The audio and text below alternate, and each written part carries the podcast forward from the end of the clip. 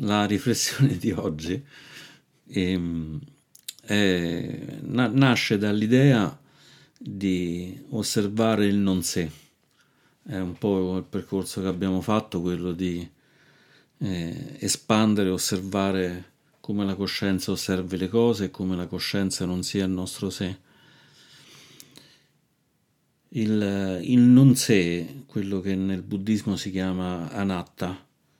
anatta vuol dire l'alfa privativo del, dell'atman, sarebbe zaschito del, dell'anima,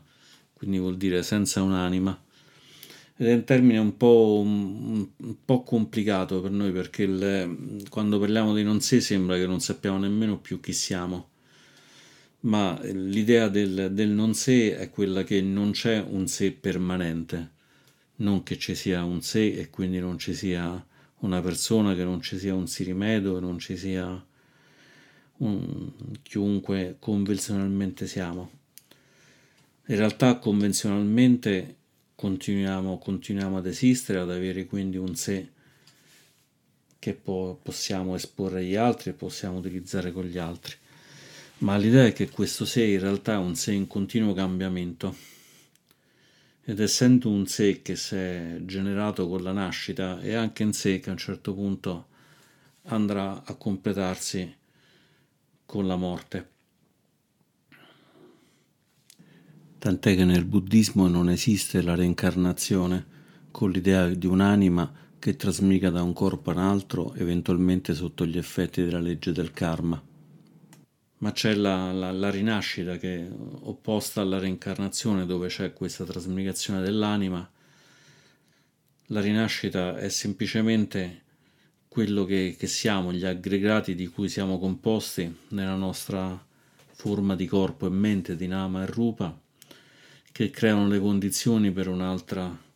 rinascita con un'altra condizione di Nama e Rupa diversa da, da quella attuale che da un lato è diversa e da un altro lato è in continuazione perché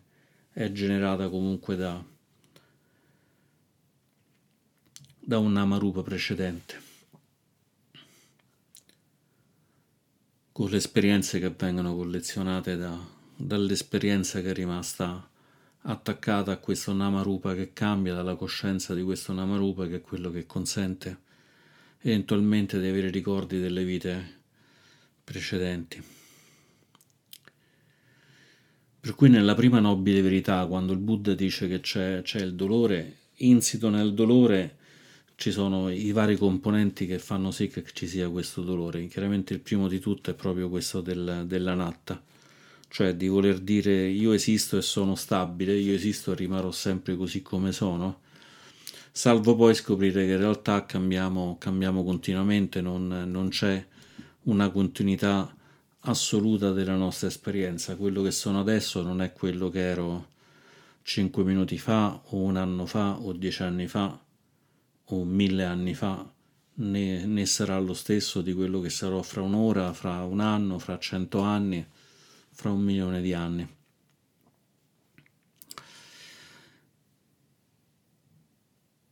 L'altro componente è quella della niccia, quella dell'impermanenza, cioè pensare non soltanto che esiste un sé permanente, ma che ci siano delle cose permanenti che ci possono dare soddisfazione. E da questo punto di vista, qualunque cosa su cui andiamo a, a porre attenzione, a porre,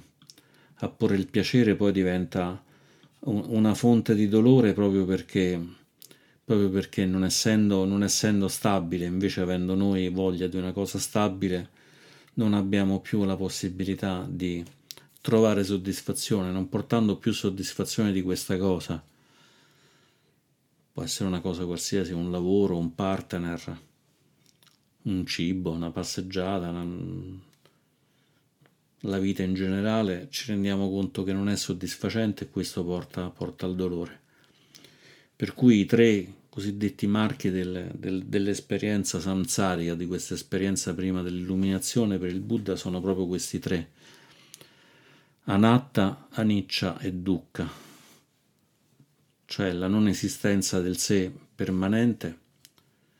la completa impermanenza di tutto ciò che nasce e poi muore,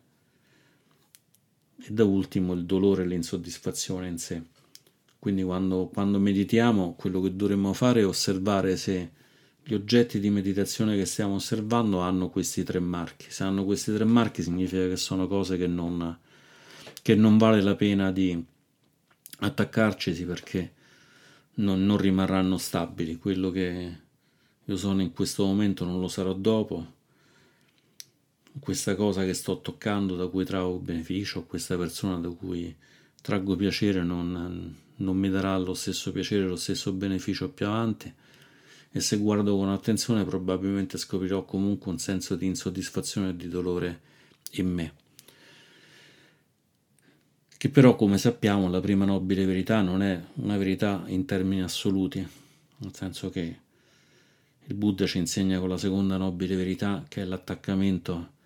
è la vera causa del dolore, quindi se non ci attacchiamo alle cose che sappiamo essere impermanenti, se non ci attacchiamo a un sé impermanente possiamo tranquillamente continuare a trovare beneficio dalle cose, possiamo trovare utilità nell'avere un sé senza, senza che questo ci crei, ci crei dolore o attaccamento, e anzi il dukkha da questo punto non c'è più. Un po' però quando uno parla di anatta, aniccia e, e dukkha sembrano cose piuttosto, piuttosto astratte. C'è un insegnamento del Buddha che invece è decisamente più pratico, decisamente più alla portata della vita di tutti i giorni, che è quello dei cosiddetti otto Dhamma mondani. Dhamma vuol dire in assoluto con la maiuscola l'insegnamento, l'insegnamento del Buddha, vuol dire le cose così come sono. Ma Dhamma con la minuscola significa semplicemente le cose. Sono le cose di tutti i giorni che possiamo toccare, eccetera. Quindi quando si parla di Dhamma in senso mondano si intende qualunque cosa. Gli otto Dhamma mondani sono invece più, più precisi e sono quattro coppie di, di oggetti. Uno è l'elogio e il biasimo. Un'altra coppia è il guadagno e la perdita. Un'altra è la felicità e l'infelicità. E l'ultima è quella di successo e fallimento. Sono quattro cose che da un lato vogliamo, l'elogio, il guadagno, la felicità il successo sono cose che tendiamo a volere, e quattro cose invece opposte a loro che sono cose che non vogliamo, il biasimo, la perdita, l'infelicità o il senso di, di fallimento, il senso di discredito che possiamo avere rispetto alle altre persone. Perché questi otto Dhamma mondani sono considerati assolutamente nefasti? Non soltanto i quattro del biasimo, perdita, insuccesso, infelicità, ma anche quelli di addirittura la felicità è considerato un elemento, un elemento poco, poco utile alla nostra pratica, così come l'elogio, il guadagno e il successo. Anche in questo caso chiaramente parliamo sempre in termini di attaccamento. Ad esempio noi potremmo fare un, una cosa, un, un lavoro, potremmo ad esempio, so, praticare una meditazione, guidare una meditazione e tutti ci dicono ah, quanto sei stato bravo, fantastico, la meditazione è stata bellissima. In quel momento stiamo costruendo un'immagine di noi stessi in cui c'è il bravo insegnante, il, quello che ha successo, che funziona, che tutte le persone lo apprezzano e così via. Poi magari la volta dopo invece ci saranno delle persone che ci diranno, ah ma guarda che mh, mm, questa meditazione che hai fatto mi mm, è servita veramente poco, anzi mi ha dato pure fastidio, poi non si capisce niente, vai troppo veloce, vai troppo piano, ci sono t- tanti modi, c'è sempre un troppo qualche cosa che non va bene. Allora in quel caso lì, tanto più ci siamo sentiti elogiati al giro precedente, tanto più invece ci sentiremo in una condizione di biasimo nel momento in cui questa cosa non è più, non è più valida. Abbiamo fatto un buon piacere a un amico, questo amico ci ha elogiato, grazie per avermi dato tutto questo lavoro, per aver fatto tutta questa cosa per me, poi dopo, la volta dopo, magari ci chiede un aiuto, non possiamo e ci dirà, ah, vedi, non mi dai mai una mano e così via. E tanto più noi saremo attaccati a quell'amico, tanto più soffriremo di, di questa cosa. Stessa cosa per il successo o il fallimento, magari facciamo un lavoro che ci porta a essere riconosciuti da tante persone, ad avere anche un ruolo sociale importante e così via, poi quel lavoro non c'è più e ci ritroviamo invece in una situazione in cui quello che prima pensavamo che fosse il successo adesso non lo è più. Si dice sempre che più si sale e più diventa rumoroso il tonfo di quando si casca e, e questo è drammaticamente vero perché tanto più staremo in alto, tanto più probabilmente ci andremo a attaccare non tanto al successo astratto quanto all'immagine di, di, noi stessi, all'immagine di questo sé che pensiamo permanente, che abbiamo costruito come se fosse una specie di bambolina in cui l'abbiamo riempita di significati, anche se poi questi significati cambiano radicalmente da, da un giorno da un giorno a un altro. Così come il guadagno, magari abbiamo tanti soldi e poi dopo ci ritroviamo senza più soldi o senza più necessità. Ora la domanda è quanto queste cose ci definiscono, quanto queste cose ci possono definire. E la risposta non è facile perché chiaramente se, se non stiamo attenti queste cose qui ci definiscono in modo, in modo assoluto, nel senso che cerchiamo in tutti i modi di comportarci in un modo che ci consenta di, di, di, di essere felici, di, guadagnare, di, avere successo con le persone, di essere elogiati. Il problema di tutte queste cose è che però è che sono in un qualche modo dei, dei nostri, dei nostri schiavisti, nel senso che ognuna di queste cose in un qualche modo ci costringe a una vita che non è quella, che non è quella più naturale. Sono schiavisti perché se io sto con delle persone e voglio che queste mi elogiano, probabilmente non dirò le cose esattamente come magari me le sento nel cuore o come vorrei dirle, ma cercherò di dirle in modo tale da, da, da far sì che queste persone saranno contente, saranno contente delle cose che gli dico, magari cercando di evitare delle cose che possono essere più delle forme di critica che invece magari potrebbero essere molto utili per quella persona, evitando di toccare argomenti che so che magari potrebbero portare a una discussione, magari ne so, sulla spiritualità, ma che magari le persone poi si annoiano e quindi se parlo di quello poi divento quello strano, quello noioso e quindi non, a quel punto lascio perdere, mm, continuo a parlare di di calcio o di quanto sia buono quel ristorante e altre cose che magari aumentano gli elogi che mi fanno le persone, ma magari anche il mio successo, la mia felicità con queste persone apparente, ma che in realtà piano piano mi stanno costringendo in una specie di gabbia.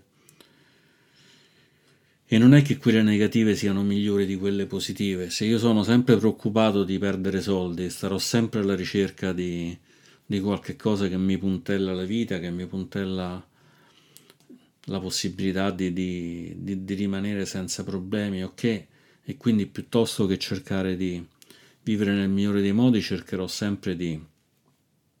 mettermi al sicuro. Per cui magari anche un lavoro che trovo eticamente poco valido lo continuerò a mantenere perché so che mi dà la sicurezza economica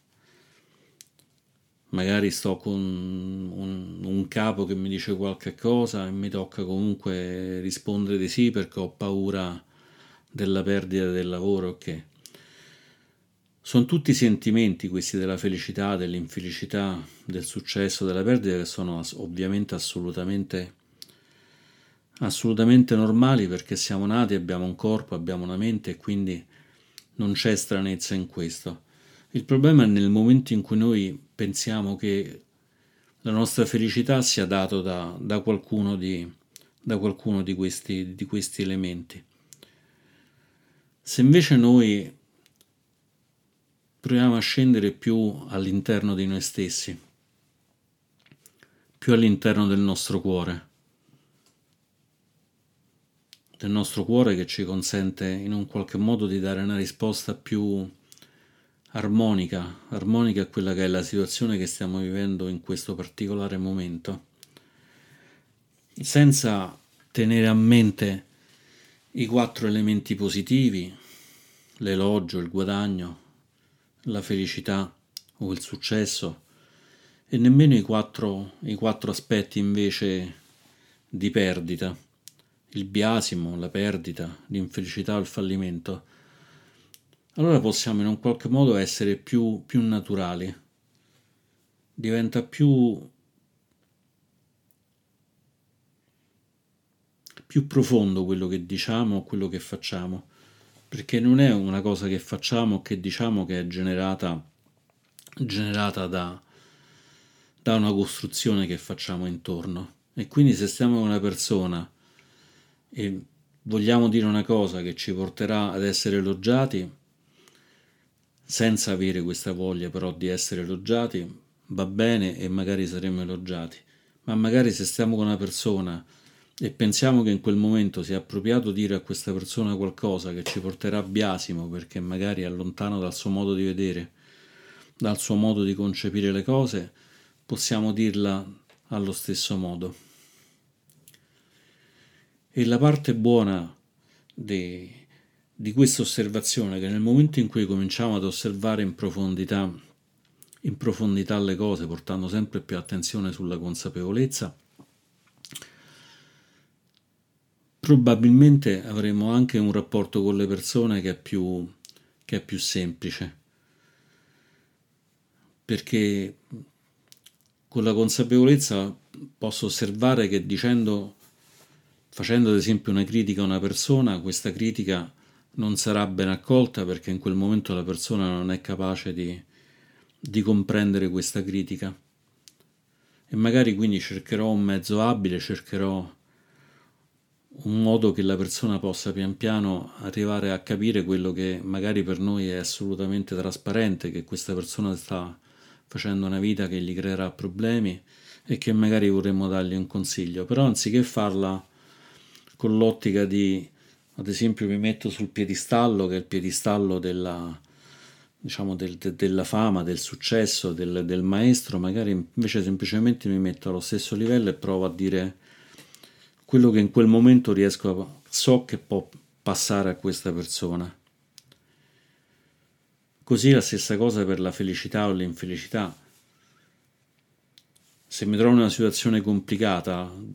e voglio assolutamente puntare alla felicità, troverò comunque una scollatura fra la situazione in cui mi trovo e la felicità a cui, a cui aspiro. Magari sono andato in macchina, mi si è rotta la macchina di notte, il cellulare è scarico, sto in mezzo a una strada con la macchina pure in mezzo alla via, quindi ho pure paura che verrà tamponata dal prossimo che arriva, probabilmente una situazione in cui la felicità non sarà precisamente la cosa più, più alla portata. Però se sono attaccato alla felicità a quel punto nascerà inevitabilmente la rabbia perché c'è questo chiasmo fra come mi sento e come mi trovo e quindi magari andrò, comincerò a prendere a calci la macchina o a mandare maledizione al meccanico che non me l'ha aggiustata bene o perché ho comprato la marca sbagliata o chissà quale altra ragione. Mentre magari la cosa semplicemente più, più semplice è smettere con, con queste cose che non ci portano da nessuna parte, magari togliere il freno a mano e spingere pian piano la macchina di lato dove nessuno si farà male sbattendo a questa, a questa nostra automobile e poi cercare pian piano di trovare una soluzione, se c'è e se non c'è, stare con quello che stare con quello in cui ci troviamo. Togliendo queste polarità, cioè a quel punto siamo liberi, ci sono le due polarità, ma noi non stiamo attaccati a una o attaccati a un'altra, ma ci consente di vivere la cosiddetta via di mezzo, che è il modo in cui si chiama anche l'insegnamento del Buddha, dove via di mezzo non significa stare esattamente in mezzo, significa semplicemente non stare attaccato da una parte, da una parte all'altra. E in questo modo quindi di fatto sono libero. Se sto attaccato da una parte sto attaccato dall'altra, sarò sempre comunque legato da uno o dall'altro, dall'altra delle corde. Mentre in questo modo posso chiaramente rimanere libero di essere esattamente quello che, che sono.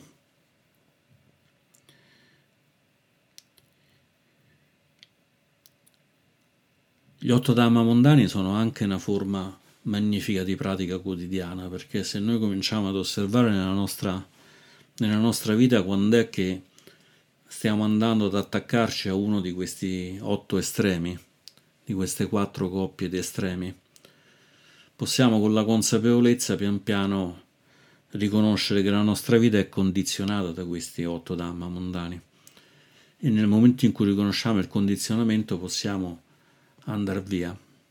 E questo è un primo livello di pratica, un primo livello di pratica però estremamente, estremamente importante. C'è però un altro livello di pratica ancora più importante, che è quello di a un certo punto riconoscere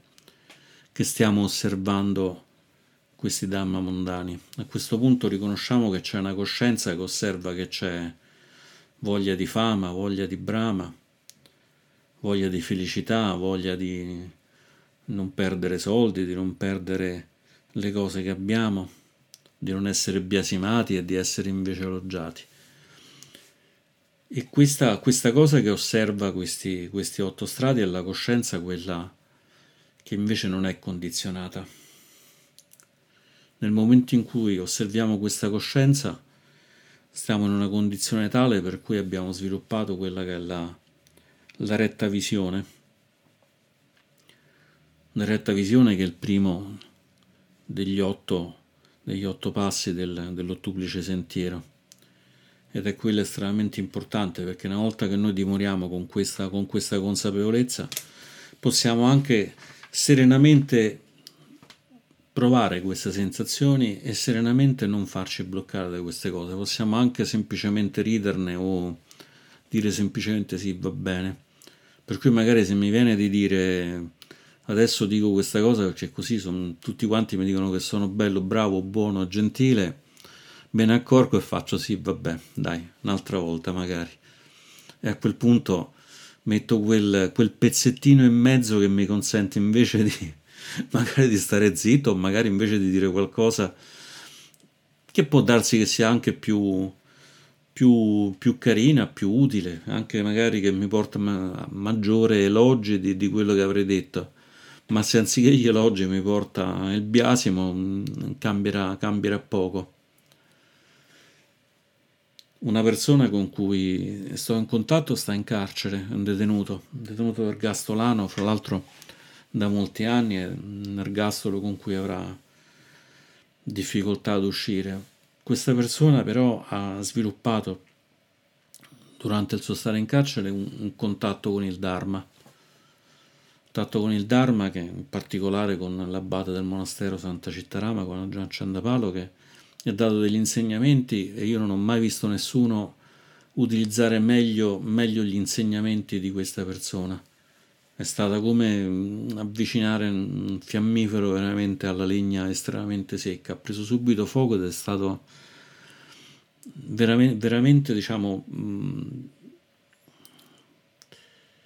beneficiato da, dalla pratica, dalla pratica del Dhamma nella sua vita. E lui insegna anche ai ragazzi, ai ragazzi delle, delle scuole, ma lo sta facendo in un modo veramente eccezionale per cui che lui riceva un, una lode o che riceva un biasimo ormai l'ha, l'ha reso completamente, completamente indifferente a queste cose, prova sempre a fare del suo meglio, una persona estremamente attiva ma non è più legato al lode biasimo. Nella sua vita chiaramente ha sofferto molto del biasimo e fortunatamente ha anche beneficiato molto dalla lode. Però grazie, grazie al Dhamma riesce in un qualche modo a essere stabile su queste cose. Quindi è un percorso che possiamo fare tutti quanti e, e trovarne, trovarne assoluto beneficio se, se proviamo a osservare nella nostra vita ci renderemo conto che spesso e volentieri rimaniamo rimaniamo legati, rimaniamo bloccati da, da, questi, da, questi otto, da questi otto elementi. Quindi osservare gli otto Dhamma quello che fa ci rende la vita più armonica, una vita, una vita che in un qualche modo è assolutamente più, più appropriata, che ci consente di stare pienamente con le persone nel momento in cui siamo, nel luogo in cui siamo, e quindi dicendo le cose e facendo le cose nel modo più armonico possibile, nel modo più armonico che ci riesce naturalmente. Poi l'importante è che noi abbiamo l'intenzione di fare le cose nel migliore dei modi possibili, ma non nel migliore nel senso di più buono, ma nel migliore nel senso di più, più armonico, più in sintonia con, con, con il Dhamma.